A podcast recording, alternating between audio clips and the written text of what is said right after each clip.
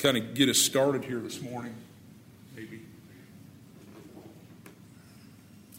with uh, just kind of a quick, just a quick overview of uh, where we've been, where we are. I'm going to try to try to do that quickly, and uh, so we can kind of pick up where Brother Matt had left us uh, from last Lord's Day.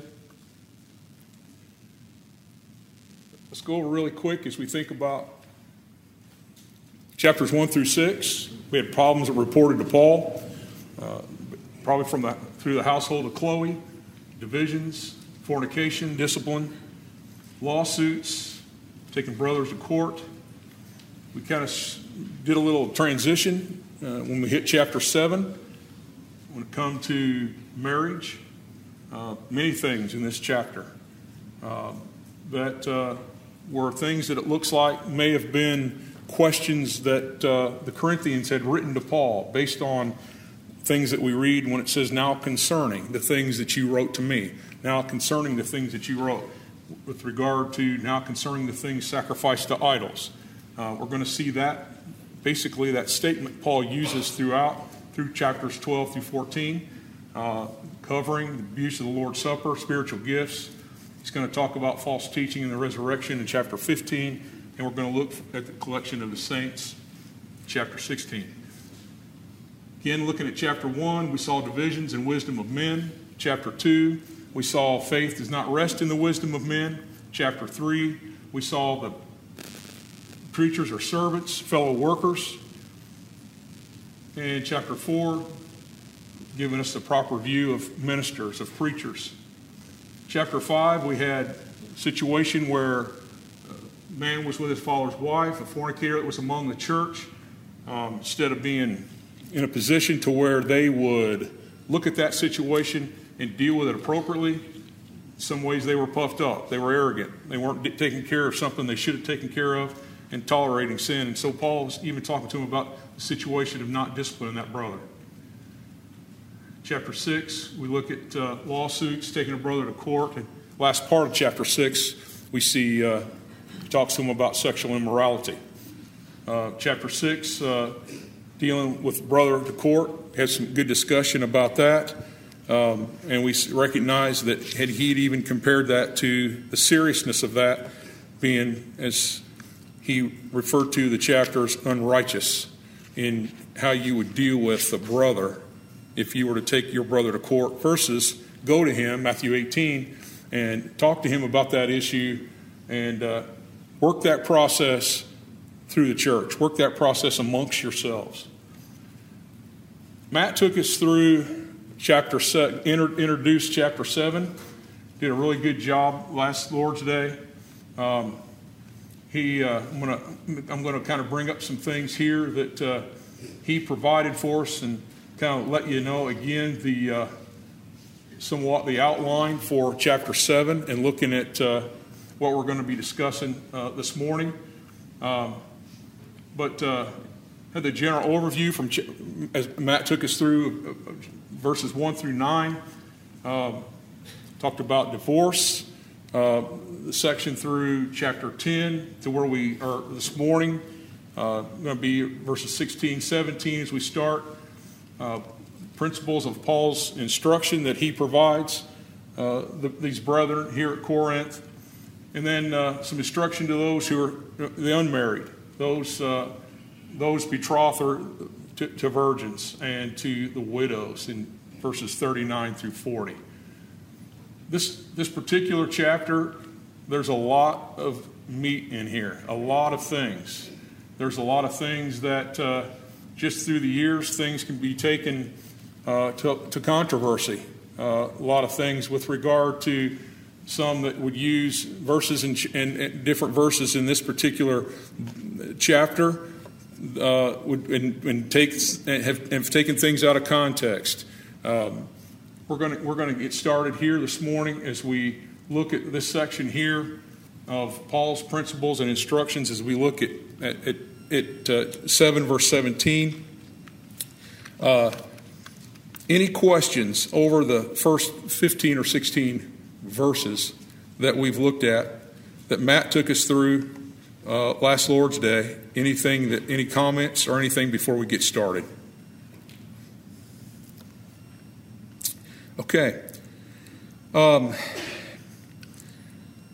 so as we as we as we start to break down and, and we start to look at uh, what we have here, I'm going to kind of st- just kind of do us do a little review for us um, here. Let me get to uh,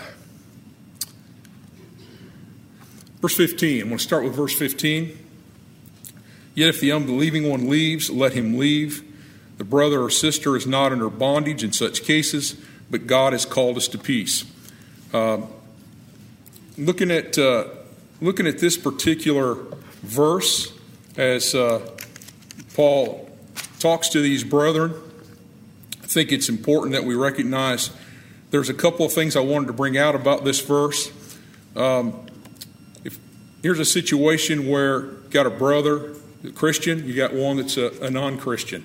You got uh, and the and the unbelieving one, the, the non-Christian, decides they want to leave. The brother or sister is not under bondage. And what I guess I want to kind of talk about there for just a minute is I look at uh, this particular word under bondage. This uh, th- this is not. We think about in, in looking up this word and looking at uh, the, the meaning behind it and how it's, been, how it's used. If the believing spouse departs, he's saying to let them depart.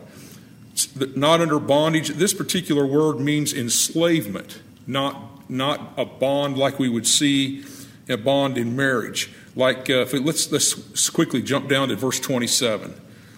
You're bound to a wife. Uh, let's look at verse 39.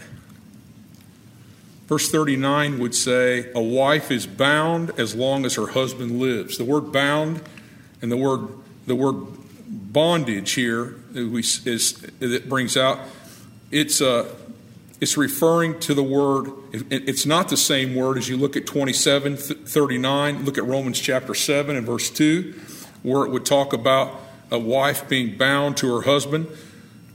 Um, referring to the word bound. Bondage in the Greek word is doulo, D O U L O O, which means to make a slave of, enslave or to be enslaved, to make one slave. Uh, make subject of oneself enslaved. Doulo is found eight times in the New Testament. D O U L O O is found eight times in the New Testament. Um, this word appears basically giving yourself over as one as a, as a servant. And that word does not mean the marriage, it's not referring to the marriage bond uh, like it does in verse 27 and verse 39. That word is deo, D E O, which means to bind, to fasten, or to be bound to one. So he's used to represent the marriage bond, It's the word D E O. So, not the same thing. So, the, the thing I guess I'm, I'm, wanting to, I just want to bring out to us this morning here and looking at verse 15 as we continue is if the unbelieving one leaves, he's, Paul's telling him to, to leave. You know, one of the things I think to remember, it's important for us to realize is that sometimes when you look at a marriage, you look at a situation where you may have a, a Christian in a marriage, you may have someone who's not. When you have someone who's, if you have two individuals who are Christians in a marriage, you've got both that are, so to speak, pulling in the same direction. The harness is together. Um, but sometimes when you don't have that, and again, I, I, I, let, let, me clarify this as I as I speak about this this morning. Um, you know, there are those who are married to someone who's not a Christian, and I'm aware, I'm, I'm aware of that. Uh, but I, I want to bring out to the fact that sometimes when there's a spouse that says, you know, and, and a lot of times I think this is going to be based over a faith issue, going to be based over doctrine, going to be based on the fact that you're, you're a Christian and maybe they're not, and they don't want to continue in this, in, this, in this marriage or they want to continue in this relationship because of that situation. And Paul's telling them if, if they decide they want to leave, it's better for you to leave. And you're not under bondage. Now, still have, still have a marriage bond, you're still married, but it's, it's still, I think, from, again, looking at several commentaries, there, and, and let me clarify this as well. There's a lot of tough stuff in chapter 7. so when, when we look at some of these things in here, but I, I think it's important that we realize that uh, if the believing one leaves, he says to let them do that. God has called us to peace. For how do you know, O wife, whether you'll save your husband? Or how do you know, O husband, whether you'll save your wife? And I think in layman's terms, I think what he's saying here is, you know, if, if you're a Christian and, and, and your spouse is not, you don't know. You don't, you don't know if, you know, if, unless they're starting to see, you're starting to see some, something that they're, that they're starting to show interest in, in you and the work and the things that you're doing to be a, Christian in their life. They're starting to show some of those things. But if, if it's completely the other way around, and you're not seeing those kind of things, sometimes it's very difficult for us to, uh, and, and, I think that's what he's saying. You, how do you know you're going to save your husband? How do you know for you to, you know, sometimes pe- people will even fight sometimes, even to the point of maybe their soul's in jeopardy. They're not even in a situation where they should be, and they're they're putting themselves um, in, a, in a bad state, trying to stay in that marriage. But, uh, you know, what if I'm married to an unbeliever, a non Christian? Paul's telling, I think, these individuals, if, if it's possible, stay in that marriage. Stay in that marriage, work it out, make that marriage work if, if all possible. You know, I, I think there's a lot of people, a lot of, a lot of brethren in this church at Corinth, when, when you think about, again, how we transitioned from now, concerning the things you wrote to me, I don't know what the questions were, but I have to kind of I kind of have to look and see when I look at chapter 7 and I see some of the things that he says to them, it kind of gives us an idea of what the questions may have been based on the answers that he provides. Um, and I think it's important. If my unbelieving spouse leaves, he says, let them leave not obligated to save that marriage at the expense of your faith. I believe is what he brings out here. And as the Lord has called each one, let him walk. He's going to give some examples here uh, as, as we look through, really, uh, and honestly, I think through 30, through the end of 38. Uh, when I and, and as, as, I look at this, um, and he's going to give some examples of some different different situations here that uh, as each one is called, let him walk. Um, Paul's going to talk to individuals that he says if you've been circum if that are circumcised or uncircumcised. Um, I'm going to pull back up here in verse 19. He says, uh, actually, let me let me bump back up to uh, let me back, bump back up to 18. Was any man called when he was already circumcised? He is not to become uncircumcised. Has anyone been called in uncircumcision? He's not to be circumcised. Circumcision is nothing, and uncircumcision is nothing. But what matters is keeping the commandments of God. I want to stop right there. Again, just to kind of give, I think, just a, what I believe is an overview here, is he tells them that the important part is doesn't matter what, so to speak, the state you're in here, that it's, it's not, uh, it's important that you continue to walk after what has God in keeping the commandments of God, as He would want you to walk. Let each man remain in the condition that he was called. Verse 20. Each man must remain that condition that he was called, why you were called. And I think when we see that, um, when you were called, when you became a Christian, I think it's what he's saying here. When you became a Christian, you know, it didn't matter if you were circumcised or you were uncircumcised. Those things, that, that's not really what mattered. A believer being married to a non Christian, a believer being married to a non Christian, we're not dealing with verses here that are, that are talking about a marriage that's in an adulterous or a sinful, a sinful state. You know, we see here that Paul has talked to these brethren from verses 10, 11, 12, and 13. And what has he said to them?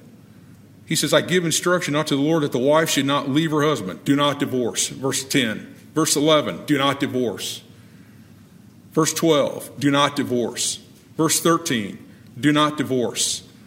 Um, and again, I say that you know, as you look at, at, your, at your translation, I don't think you're going to see what I just said there. But if you sum up and you look at what it says, he must not divorce her. You look at 13, must not, you know, husband must not send her away. Same thing, but I, I want to I want to illustrate that and, and make that clear that I think that's what he's saying. Now, let's. This is where, and, I, and again, just from things that I've seen and, and people that I've heard talk, there are people who would use this particular passage and this particular section of 1 Corinthians 7, and they would say, well, that would mean that, uh, you know, if, if uh, you know, I, I, was, I was divorced and married, and divorced and married, divorced and married, and divorced and married, became a Christian. What they say, people will say and use here is the fact that what? Well, Paul's saying, stay the way you are. Stay the way you are. Keep all that matters is keeping God's commands. Stay as you are. We see that first part of that. Let him walk. The Lord has called each one to walk. Let him walk as he walks. What do you think about that? Pretty scary? Quiet.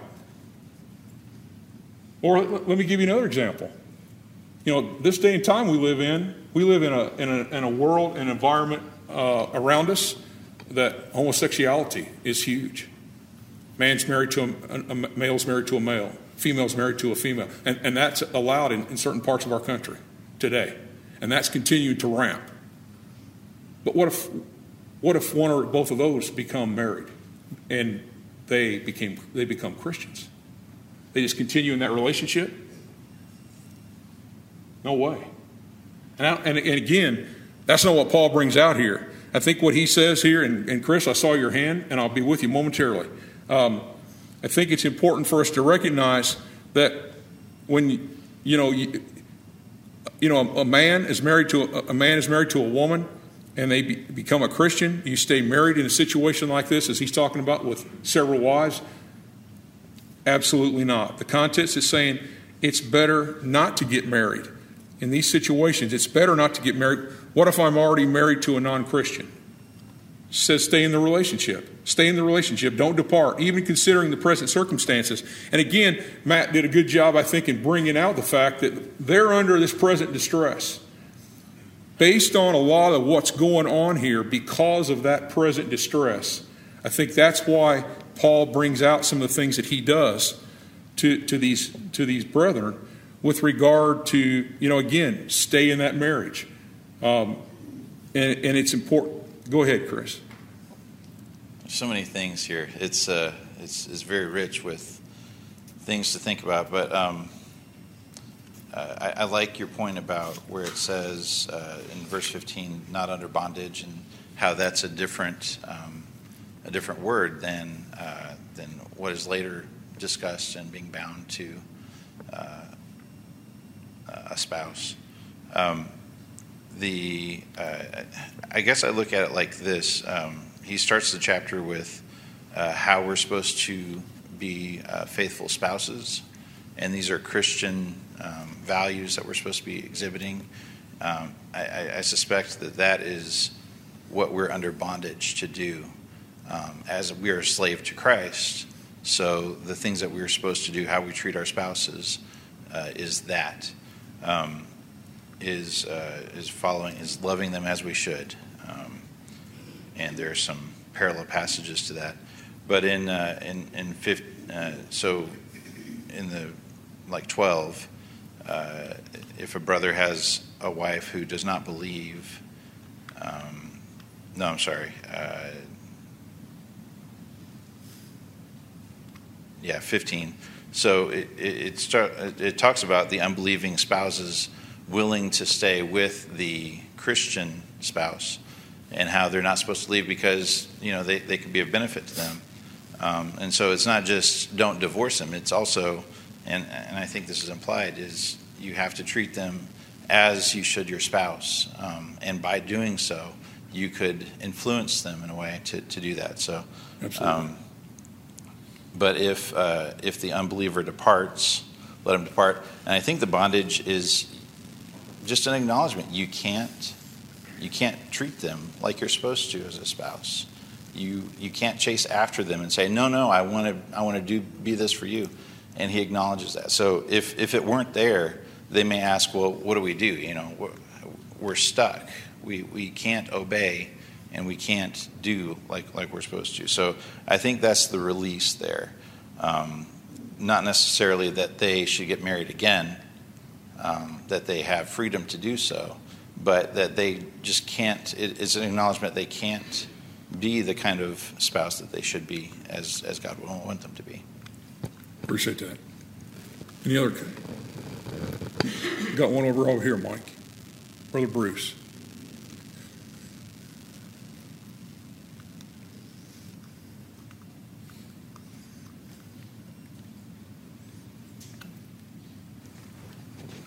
Well, the idea that's presented in those who believe that uh, you may have been involved in those many marriages, and once you're baptized and all your sins are forgiven and everything's good, but that's not so. Our God, who cannot lie, through the Holy Spirit, who cannot lie, has given His Word and His commandments that cannot contradict themselves.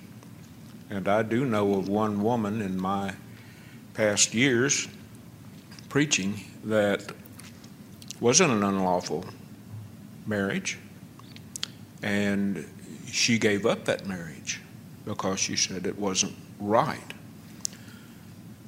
The idea of repentance before baptism is to set things right with whom you have offended, I believe.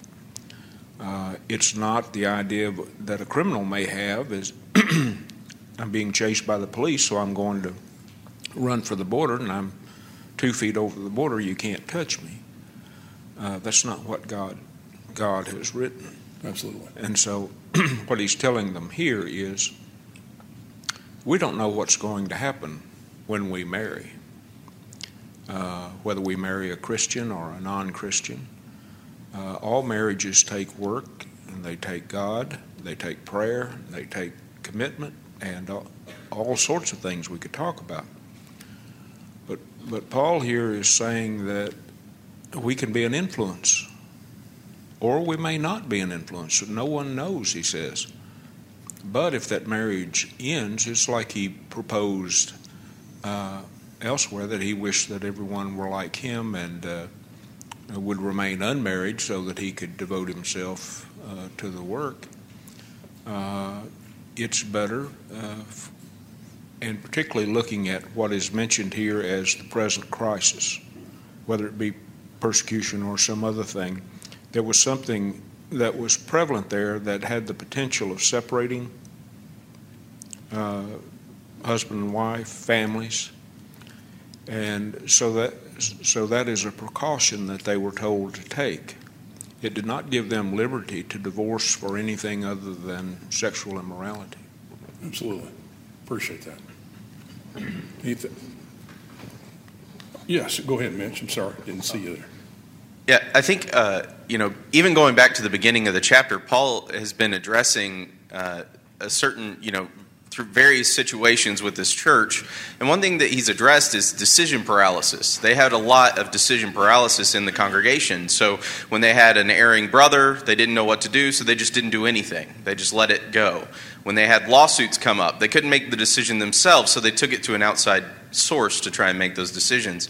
I think here, you know, Paul's addressed those things and told them, you have to make a decision but your decision has to be with, in accordance with the, God's word and, and what the Lord would want. And I think in verse 19, Paul really sums up a lot of what he's going to tell them through these practical examples throughout that, you know, your goal in making these decisions needs to be what decision can I make that's going to bring me closer to the glory of the Lord and help me most fulfill his commandments. Absolutely. And sometimes that's going to be a personal decision that you have to make. Sometimes it's going to be a decision the congregation has to make. But that has to be your ultimate goal. And if that is your ultimate goal, you'll make the right decisions and you'll, you'll move forward as the Lord would have you to. Good point. Is there another one? Did I see Josh back in the corner?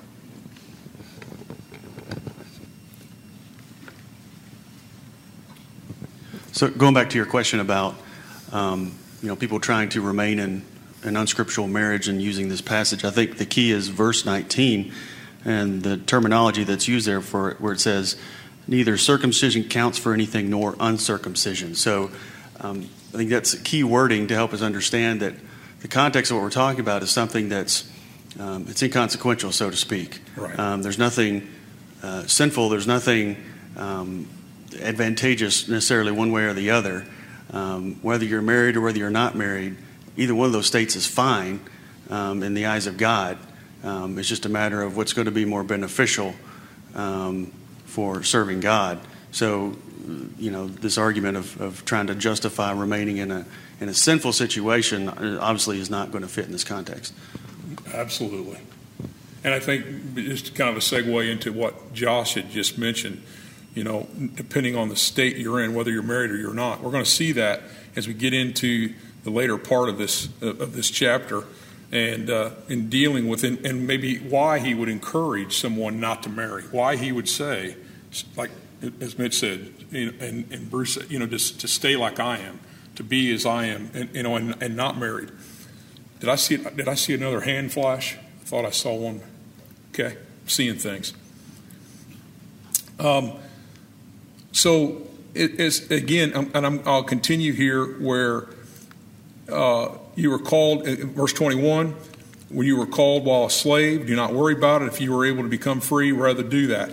He who was called, he is called in the Lord while a slave, is the Lord's freedman. Likewise, he was called while free, is Christ's slave. You were bought with a price. Where did we, where, where did we hear that? Remember, we heard you were bought with a price. Last, last chapter, chapter 6, Paul brings that up. Why would he bring that up with this particular situation? You were bought with a price. Again, gets back, to, I think, to what Mitch had brought out. What is, what is our ultimate goal? We should be recognizing that we're trying to serve God, we're trying to glorify Him. We also recognize that uh, when we, he talks about you know, don't become slaves of men. You were bought with a price. Jesus, again, this, these individuals, these, these, these brethren here at Corinth, they were leaning so much on the wisdom of men. They were leaning so much on what they were seeing influence them in the, in the city of Corinth that they were blinded by those things that Paul was, is constantly trying to bring them back out of to say, you're a special people. You were, you were washed. You were justified. You were sanctified. He's trying to get them to understand who they are as they walk with regard to, to God, to Jesus Christ. He says in verse 24, Brethren, each one of you remain with God in that condition in which he was called. Now, concerning, and I'm going to, kind of shift gears here just a little bit. Um,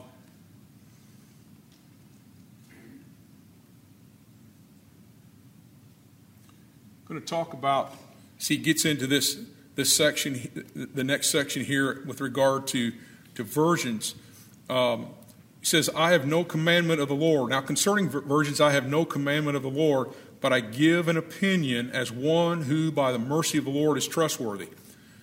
So, we've seen throughout this book, even now, up to this point, where Paul has made a statement somewhat like that, where he says, uh, and, again, I'm, going to kind of paraphrase this, but he says, Now concerning this, I have no command of the Lord. This is not something like he's heard or received from the Lord, that this is a thou shalt. This is specific to what he's trying to bring out. But he's also bringing this out, I think, when he talks about, but I give an opinion, and I'm reading from the New American Standard Version. I give an opinion as one who, by the mercy of the Lord, is trustworthy. He's also going to say that here, and he, and, he, and he has said that and brought that out when he talks about being uh, from the Spirit. He talks about being from the Spirit of God. If you look at verse 40, he says, and I think, in the last part of that, 40b, so to speak, and I think that I also have the Spirit of God. You know, here's, here's, a, here's a man that's that is one of the inspired writers, one that we can you know, and I, and I think when he brings those kind of things out, you know, the message that he that he pens and the things that he writes here, that the Holy Spirit, that he has that kind of help, he has that kind of uh, backing and stability. He has that kind of accuracy, truth. And so when he's saying, even sharing his opinion, you know, they could say, well, you're, you know, you're not Christ. You're not, this is not God. This is your opinion. This is your perspective. But the thing about it is, think about who are, they're taking that opinion or that particular advice from. From someone and how he views his walk and the things that are important to him when it comes to his service before God.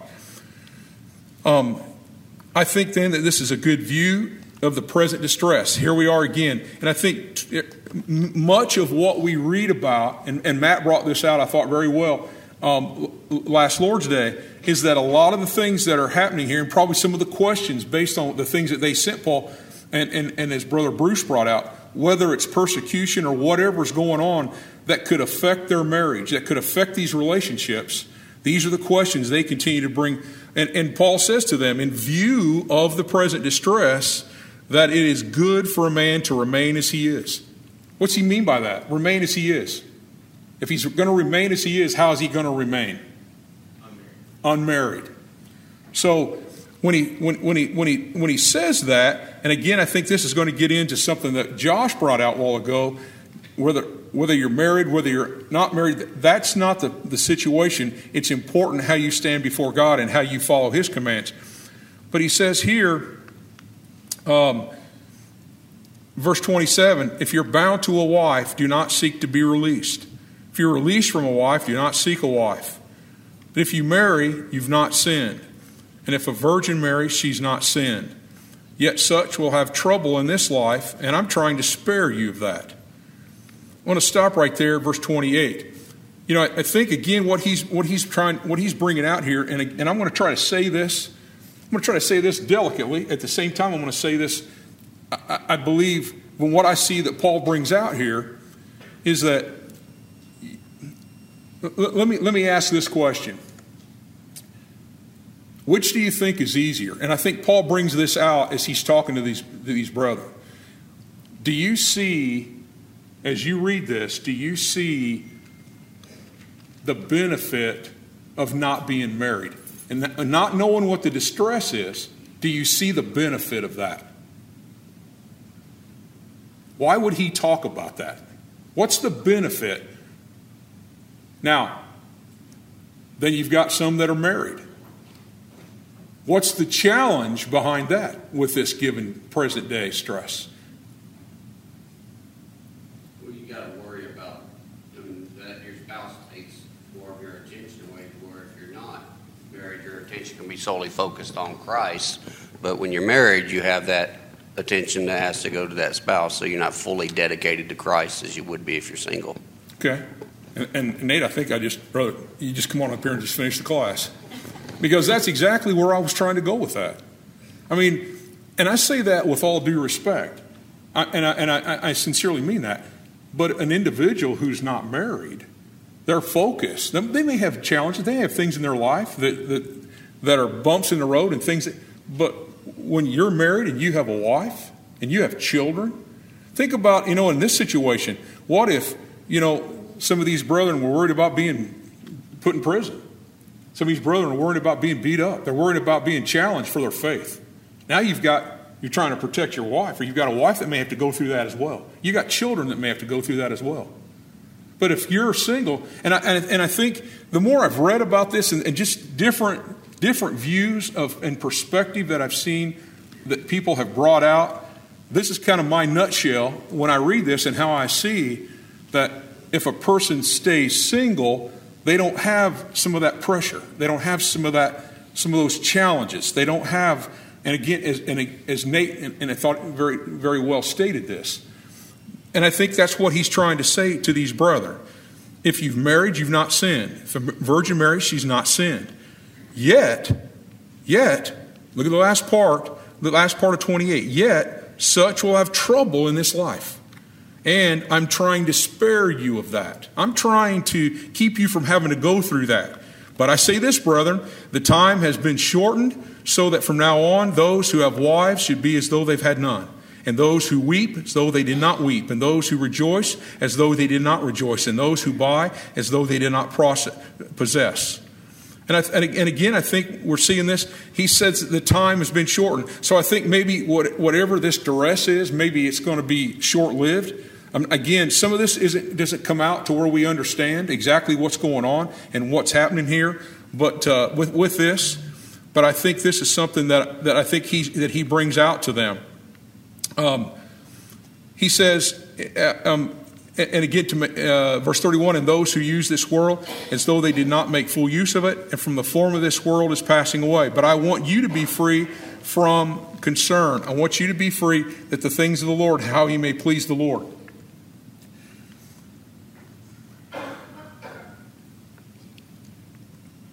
verse 32 i want you to be free from concern one who is unmarried is concerned about things of the Lord, how he may please the Lord. Again, as we've talked about, one who's married is concerned about things of the world and how he may please his wife.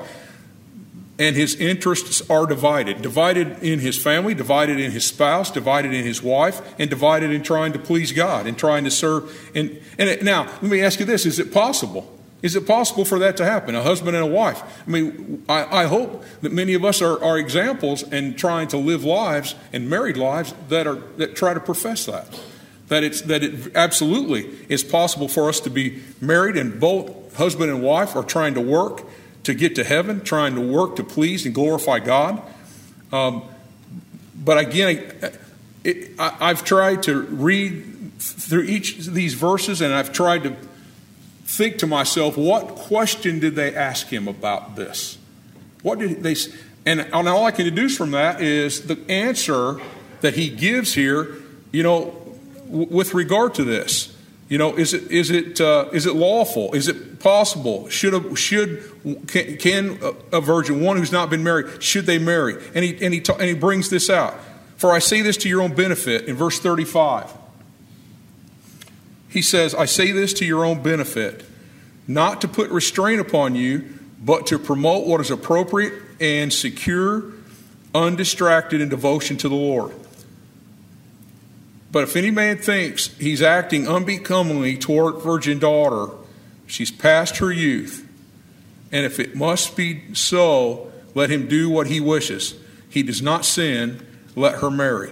Again, there's a if you look at the King James Version, you look at the New King James Version, you'll see that the word daughter is not. Now, New American Standard shows that in italics. Some say that that, that, that, that isn't, isn't in that particular text or the manuscript there. But uh, I think what he's saying here is, you know, if a father has a, if, and if it's say a virgin daughter, or if it's say a man that's betrothed to someone who uh, is going to is going to marry, he says if, if, she, if, they want, if they want to marry, let him do what he wishes. He does not sin, let her marry. Or if he chooses not to do that, doesn't let her marry, that's okay as well. Uh, he stands, verse 37 He who stands firm, he who stands firm in his heart, being under no constraint, but has authority over his own will, and has decided this in his own heart to keep his own virgin daughter, he will do well.